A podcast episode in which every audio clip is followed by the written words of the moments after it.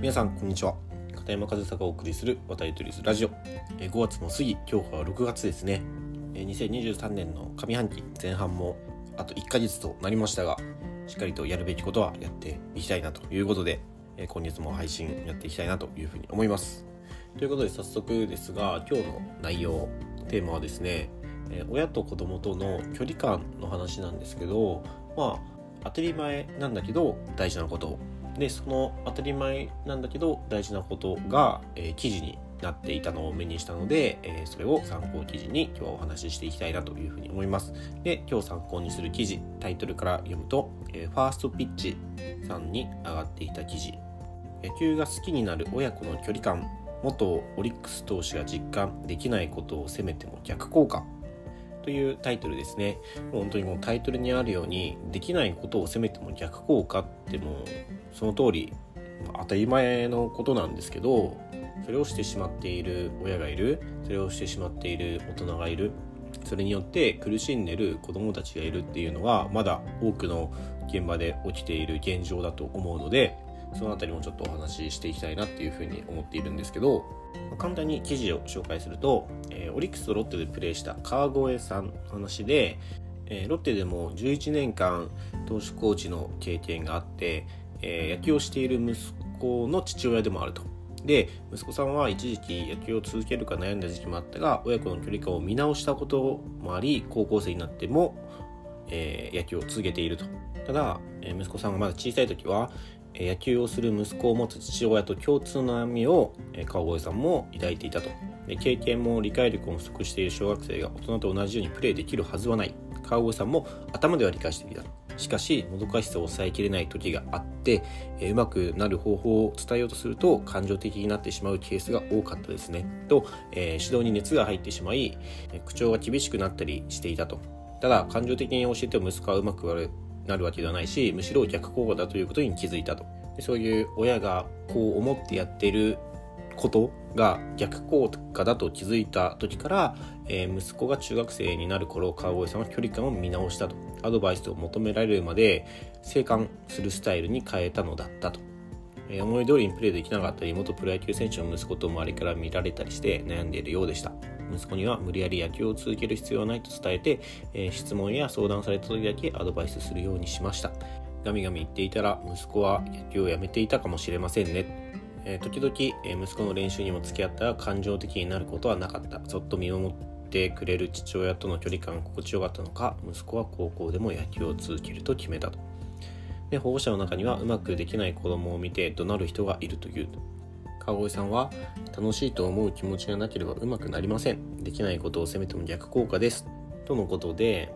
まあ、よくあるケースじゃよくあるケースというか、まあ、こういう光景ってよく見るよなと。でそこにちゃんと川越さんは気づいてそのスタイルを変えたっていうふうにおっしゃっていてそこはすごく大事なところだなというふうに思いました。で、まあ、よくあるケースと言いましたけどその保護者や親が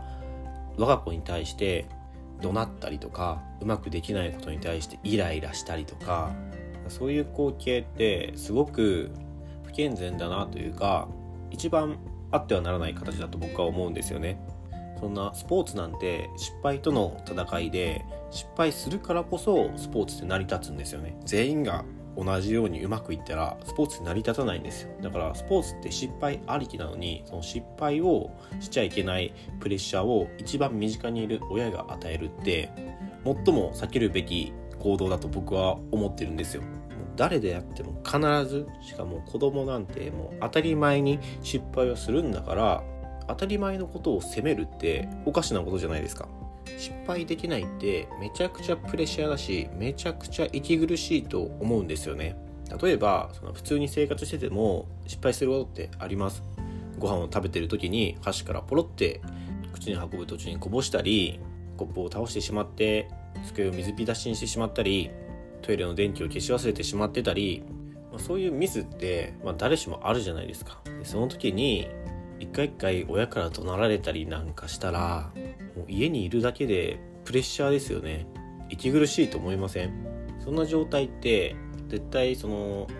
不健全だし子供たちは心休まらないじゃないですか。でそんなことないよと。そんなこと知ってないよっていうふうに思うかもしれないですけど野球をやってる時間だけでもそういう心休まらない状態を作ってしまってる親がいるということなんですよね。でそういう親のもとで野球をしている子っていうのはやっぱり僕もたくさんの子たちと接してきて見たらわかるんですよ。なんかちょっとおどおどしてるなというか何かをずっと気にしてるなとか。でその何かを気にしてるっていうのが親の目だったら親は集中しろと。もっと上手くなれって言うけどその集中や上手くなるのに必要なモチベーションだったりそれこそ集中力をその親自身が奪ってるんですよね。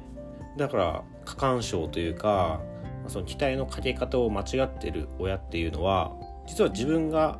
子供の成長の足を引っ張ってるんですよね。けどそれには気づかずに自分はこれだけやってるんだと親として子供にこれだけのことをやってるんだということを主張するんですけどそれって結局自分目線なんですよね。もうそういう人たちは漏れなく子供のためを思ってっていうふうに口を揃えて言うんですけど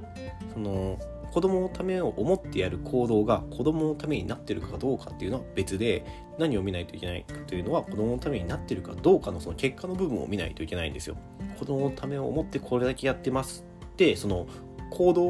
を皆さんそれ主張するんですけどそれは本当に子供のためになってますかっていうケースっていっぱいあるんですよね。例えばその中学3年生から高校に上がる時とかもう子供がくさんの選択肢を得られるように毎週いろんなとこにトライアウト高校の練習会とかそういうのに連れてってますみたいなそれは本当に子供のためを思って行動してると思います。ただそれで子供も本当にたくさんのいろんな選択肢が増えてよかったなって思うのかいやもういいけどなって思ってたらそれは子供のためにはなってないですよね。もちろんその行動することで得られるものっていうのはあると思うんですけどそれ以前にやっぱりそういうの